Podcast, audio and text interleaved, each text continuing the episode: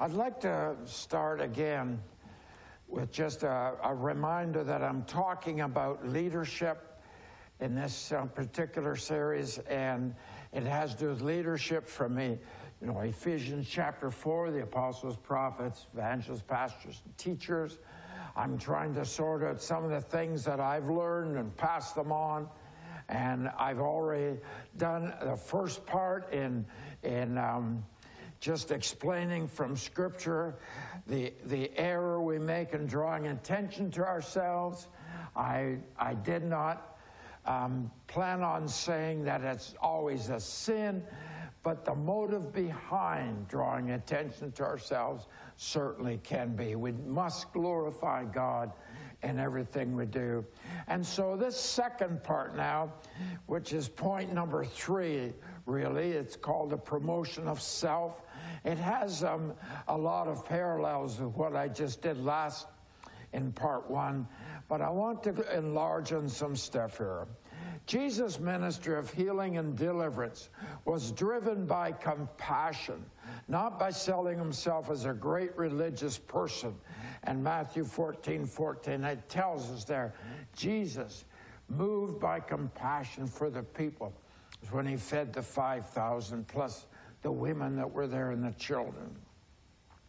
Now, it's interesting how there's something within each one of us, I would think, that we want to enlarge. We want to get something bigger. We want to be known or whatever it is. It's, you know, the, the whole um, thing of nature. Trees want to get bigger and flowers want to be blooming. And so we want to go somewhere. So when they came to Jesus at one time in, Mar- in John chapter 6, verse 15, it says that Jesus, knowing that they intended to come and make him king by force, whoa, what an opportunity.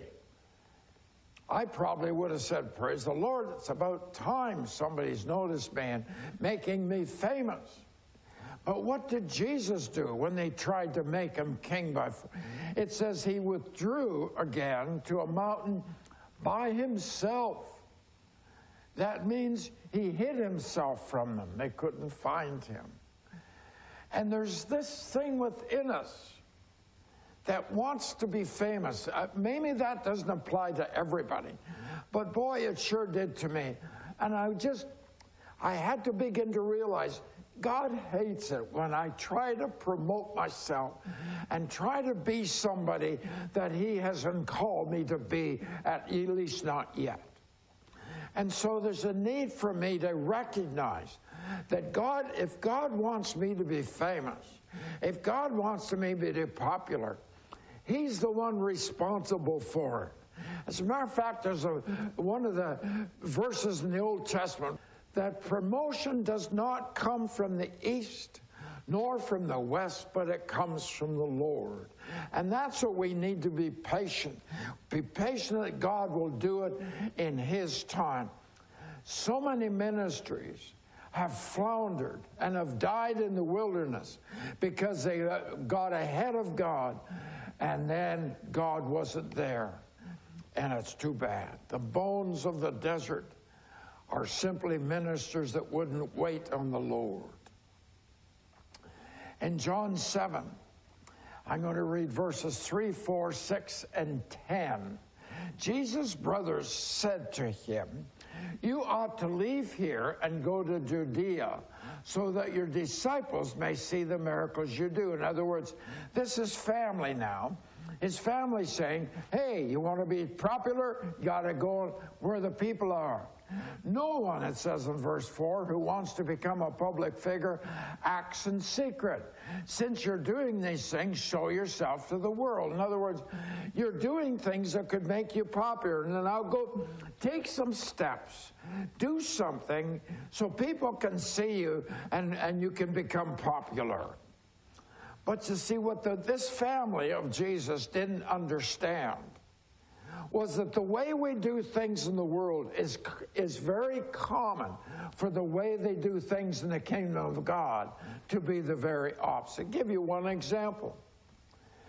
if I was God and I was going to send my only begotten son who would eventually be king of the world, I would have, I would have rented the um, convention hall of the best hotel in town. I would have hired the best band and the best speakers. And I would have had a thing where I present my son Jesus as a baby for the whole world to ooh and ah because of the great splendor of how I've introduced him. Y'all know. he ended up in a manger in a stable. And you know, if you know what stables are like, animals are there. And if there's animals there, you kind of watch where you're walking. That's where he was born.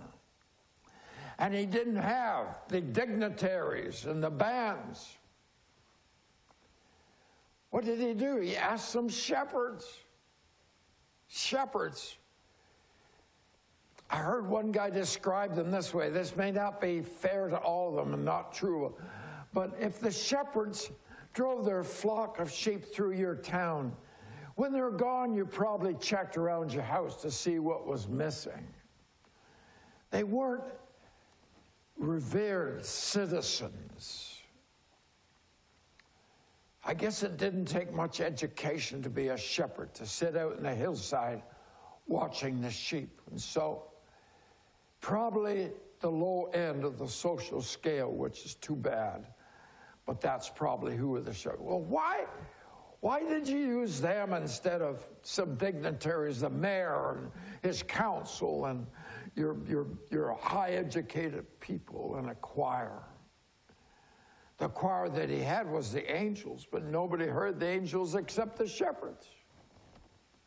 You see, the way the world does things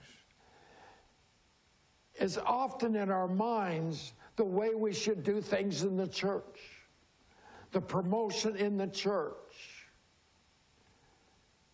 But you see, though Jesus said, I can do it differently and still get what I want. And Jesus did accomplish what he was sent to accomplish. So Jesus simply said in verse 6 Jesus told them, The right time for me has not yet come. For you, any time is right. In other words, you're in the world, your time is right. My time is not here because I'm part of the kingdom. And his time didn't come until he came out of the grave.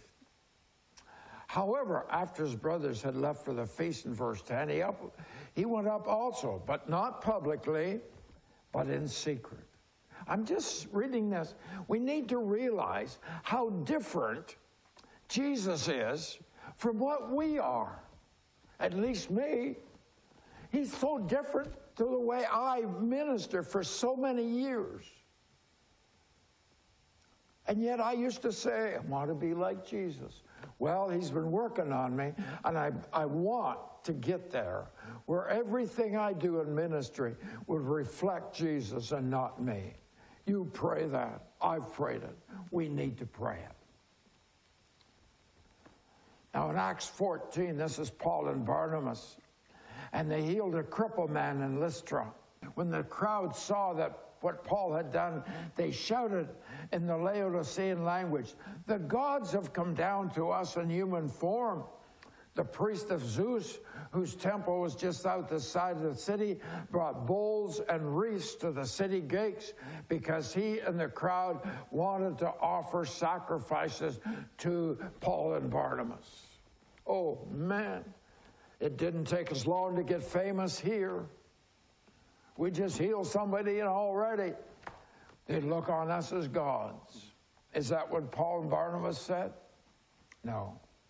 When the apostles Paul and Barnabas heard this, they tore their clothes and rushed out into the crowd, shouting, Man, why are you doing this?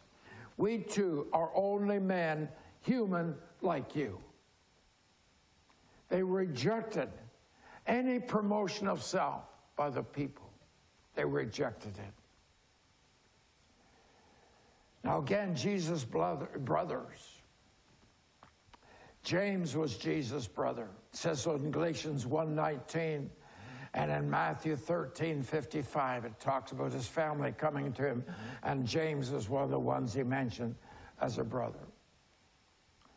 But when James wrote his letter, he never ever once referred to himself as a physical blood brother of Jesus. He didn't. Paul in Galatians mentions it, but he didn't. Matthew mentions it, but he didn't. What's he doing? He didn't want to distract when people are reading the book of James. And let's look at some others. The writer of the Hebrews. Why don't we know who the writer of the Hebrews was? Theologians have discussed then, wasting their time trying to, trying to figure out who wrote the book of Hebrews. I look at the book of Hebrews and I say, the man who wrote that was so concerned about exalting Jesus, he refused to make his name on it because that might distract from the greatness of Jesus. Matthew and John, those two apostles who wrote in their, in their gospels, they did everything they could. Matthew doesn't say, and I was, cho-. he said Matthew was chosen. And John, he refers to the other disciple when he's talking about himself, or the disciple that Jesus loved. They were careful not to take attention from Jesus. And, Judas, when he betrayed Jesus, he had to identify Jesus with a kiss because the Pharisees and the soldiers would not know Jesus from the other disciples. And why was that? Because Jesus was adamant, I don't want to draw attention to myself. So his dress was the same as everybody else, his manners were the same as everybody else. Nothing set him apart as different from the other disciples or the, the apostles. So we see in this Jesus' brother James, the, the writer of Hebrews, Matthew and John they refuse to do anything to distract from us seeing Jesus in their writings. Boy, I don't know what to say to you if you've you've written a book and you've got your name on it. You got might have your picture on the inside leaf or the back cover, and your whole you know a, a summary of your life ministry, how many continents you're preached on, how many countries. I don't want to say to you that that's wrong. I don't want to say it's a sin. Because I think if, if you have a book without your name on it, people aren't going to buy it. They want to know who wrote it. I understand that. But if your name is on, if your picture's there, make sure your motive is right. Make sure it's right a man that I highly respect as a teacher. Somebody just gave me one of his latest books. What did he have? A full page of himself kind of sprawled out in an easy chair. Look at me, I'm handsome. I don't know what he was saying. It just doesn't ring right with him. Kind of spoiled the book for me. So you ask the Lord, what is proper? When it comes to me and being made known? What is proper? I don't want to be different from anyone. I don't want people to look at me if, instead of looking at others. I want them to look at Jesus. In 2 Corinthians 5:20, and it's the first part of that verse. We are therefore Christ's ambassadors, as though God were making his appeal through us. Now, an ambassador is someone who represents probably a king or a prime minister, president, somebody important. But you need to think about this. If an ambassador was in another country doing business for the king, but in his behavior, he was drawing attention to how great an ambassador he was and how successful he'd been. I would think he would lose favor with the people that were listening to him. And I would think that when the king or the president or the prime minister that hears about him would probably fire him. It's not his job. We're ambassadors. When Paul refers to us as a bond servant, it's a willing slave, a slave who decided to stay with his master even though he was freed. We're called to be bond servants. Bond servants are not great people in their own eyes. You know, in the Old Testament, when the Queen of Sheba came to visit with Solomon and talk to him and ask him questions, it said she was amazed at his wisdom, but she also said she was amazed just at the, the setting of his table for his banquets and stuff. She was amazed. Now, just a minute. Do you think Solomon did that? No, of course not. His servants did that. But he, they servants did that. They probably did, learned it from the David's regime or even Saul's regime. How to set up a table, how to do it properly. Every knife, fork, and fork and spoon has to be right. The dishes have to, everything has to be perfect. The goblets for this, the goblets for that. Everything's perfect. Solomon didn't set that tale. He probably didn't have a clue how to do it. But he got the credit for it. And that's the way God is. We do the things that God has called us to so he can get credit for what the people say. I'm going to recommend, this is, um, I recommend a video about this next section. This is called pride versus humility. So have yourself a pencil and pen ready. At the very end, I'm going to be putting up on the screen a, uh, some information about a video. I want, to, I want to talk about pride because it is the reason we fall into sin. It is the main reason. Pride says, I know better than God, I'll do it my way. Luke 22 24. Also, a dispute arose among them, that's the disciples, as to which of them was considered to be the greatest. Listen, in the staff that I've had in our ministry, if I come into a room and they're discussing, I'm better than you or I'm greater than you, I would have fired the whole bunch of them. In Acts 9, verse, in Acts 8, verse 9, Simon the sorcerer, people recognized him because he claimed to be someone great. Have you ever? The sorcerers do it. The demon, demon-inspired people do it. Do you do it? Claiming to be someone great, boasting of what you've done, boasting of how God has used you. Matthew 23, verse 12. He says, Whoever exalts himself will be humbled, that's a promise. You don't see that in the promise books, really, but that's a promise. If you exalt yourself, lift yourself up from where you're not, you're not supposed to be, you will be humbled. But on the other hand, whoever humbles himself will be exalted. We're going to talk more about that in a minute. But we need to recognize when the Bible says, humble yourself, therefore, under the mighty hand of God, in 1 Peter and in James, both those books quote the Old Testament. God is opposed to the proud. James and 1 Peter 5 both mention God is opposed to the proud. Listen to me, Pastor. Listen to me, teacher. If you're ministering, which I assume you are because you're listening to this, and if there's pride in your life, God's opposed to what you're doing. But he gives grace to the humble. Therefore, we should be people who say, I will humble myself. We don't ask God to humble us. I only did that once. And boy, he did. Matthew 23 Whoever exalts himself will be humbled.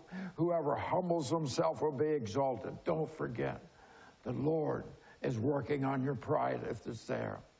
King Nebuchadnezzar from Daniel chapter 4. It's that whole chapter. As a matter of fact, if you want to see how his son, Nebuchadnezzar's son Belshazzar, how he responded to what God did to Nebuchadnezzar, go to Daniel chapter 5.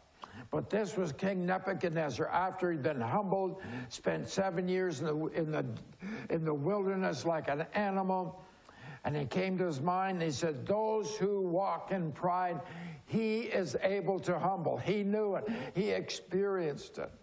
You see, in the vision that he had and the interpretation that Daniel had, when he said there was a bronze and iron band around the stump of the tree after it was cut down.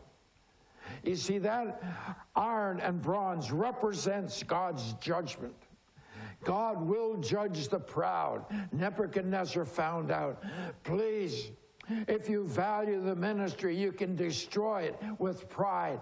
And somewhere God will destroy you because we must deal with pride. He will humble us if we don't humble ourselves. When He humbles us, that's humiliation. When we humble ourselves, that's humility, and it's much better. Isaiah 2, verse 11. This is God's response to pride. The eyes of the arrogant man will be humbled, and the pride of men brought low. The Lord alone will be exalted in that day. The Lord God has a day in store for all the proud and lofty, for all that is exalted. They will be humbled. Verse 17, the arrogance of man will be brought low, and the pride of man humbled. The Lord alone will be exalted in that day. What an awesome prophecy of Isaiah. But it's true today. It has not been diminished in value. Philippians 2, this is about Jesus, verses 6 to 9. It says it's talking about attitude. Who should be the same as Christ Jesus, who, being in, the, in very nature God, did not consider equality with God something to be grasped. Can I please? Yes, we need to have a good image of ourselves. But we need to recognize that that good image of ourselves, that worth that we have, is from God. It's not from this vessel of clay, as the Bible calls it. I once remind myself, and I have to do it every once again, just to remind myself, Howard, don't forget you're just made out of dirt. So therefore, I have no right to exalt myself. If God wants to exalt me, that's up to him. I'm a servant. Servants go unnoticed. They have no name. When Solomon's table was so greatly set, we haven't had any scripture that gave us the name of the servants that said it. So, being in the nature of God, did not consider equality. But in verse 7, but made himself nothing. We spend hours in counseling tried to be made into something, and God did the very opposite through us, and He made Himself as nothing. We can't experience the greatness of God working through us until we make ourselves as nothing. You need to say to the Lord once in a while, I recognize I'm a lump of clay, temple of clay, but I want that treasure inside. He made himself nothing, taking the very nature of a servant, being made in human likeness. May I recover this? I want to say, human, I'm a human, I'm a servant, and I'm nothing. Without Jesus, I'm nothing. Jesus emptied himself so he was nothing. So the Holy Spirit could use him. And being found in the appearance as a man, he humbled himself. Oh, he kind of, he's walking down the corridor of his, where he, and there's a mirror right there. And he looks in the mirror and he said, Oh my goodness, I'm a man. The first thing I have to do is humble myself because man's chronic problem is pride. It destroyed Adam and Eve because they said, Oh, I can be like God mm-hmm. and I can have wisdom. I can bring myself up. And so they disobeyed God and obeyed the serpent. Pride was there saying, I know better than God. He not only humbled himself, but he came obedient to death, even death on a cross. Therefore, God exalted him because of his willingness to die. Listen, he was willing to die to man's praise. He was willing to die to, to not share things that would exalt him instead of God. He was willing to die to anything that would promote him above the Lord Jesus Christ. Therefore, because he was willing to die, willing to humble, therefore, verse 9, God exalted him to the highest place and gave him the name that is above every name. Glory to God.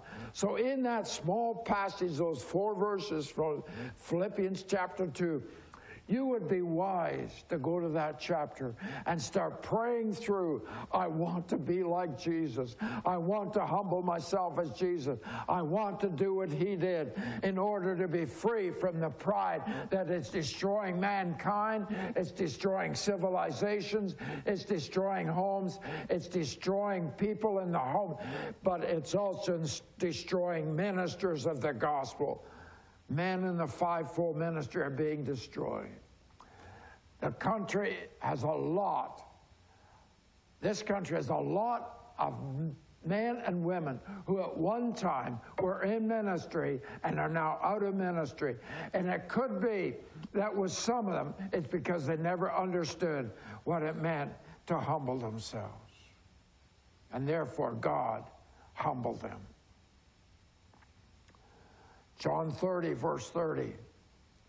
What is John the, the Baptist? He's saying here, I must become, I'm sorry, he must become greater. I must become less. I think the old King, says, King James says, he must, I must decrease so he can increase. I must decrease so he can increase. Now, I told you I wanted to give you a website about a DVD by a man named Floyd McClung. The title of the DVD is The Root and Fruit of Pride. It's three 40 minute sessions. And that teaching has done more to change my life in this area of pride versus humility than any book or anything else I've written or I've read. And you see, what we do with this DVD in our ministry, we, we give out a sheet, and, and he, Floyd talks about the characteristics of pride. And people check off every characteristic that they sense the Lord is instructing them, yes, you fit in there, or yes, you fit in there. So when you watch this, you need to make a list of the characteristics of pride. And then with that list, spend the next number of days, maybe weeks, taking one at a time, maybe spending time directly against it, crucifying it, driving the nails in it. Paul said to crucify ourselves. Do that. Be diligent. You've got it. The last I looked at that website, the set is only $20. In the name of Jesus, Father, help us with that pride. We need to humble ourselves. Give us understanding how to humble ourselves. In the name of Jesus, we thank you. Amen.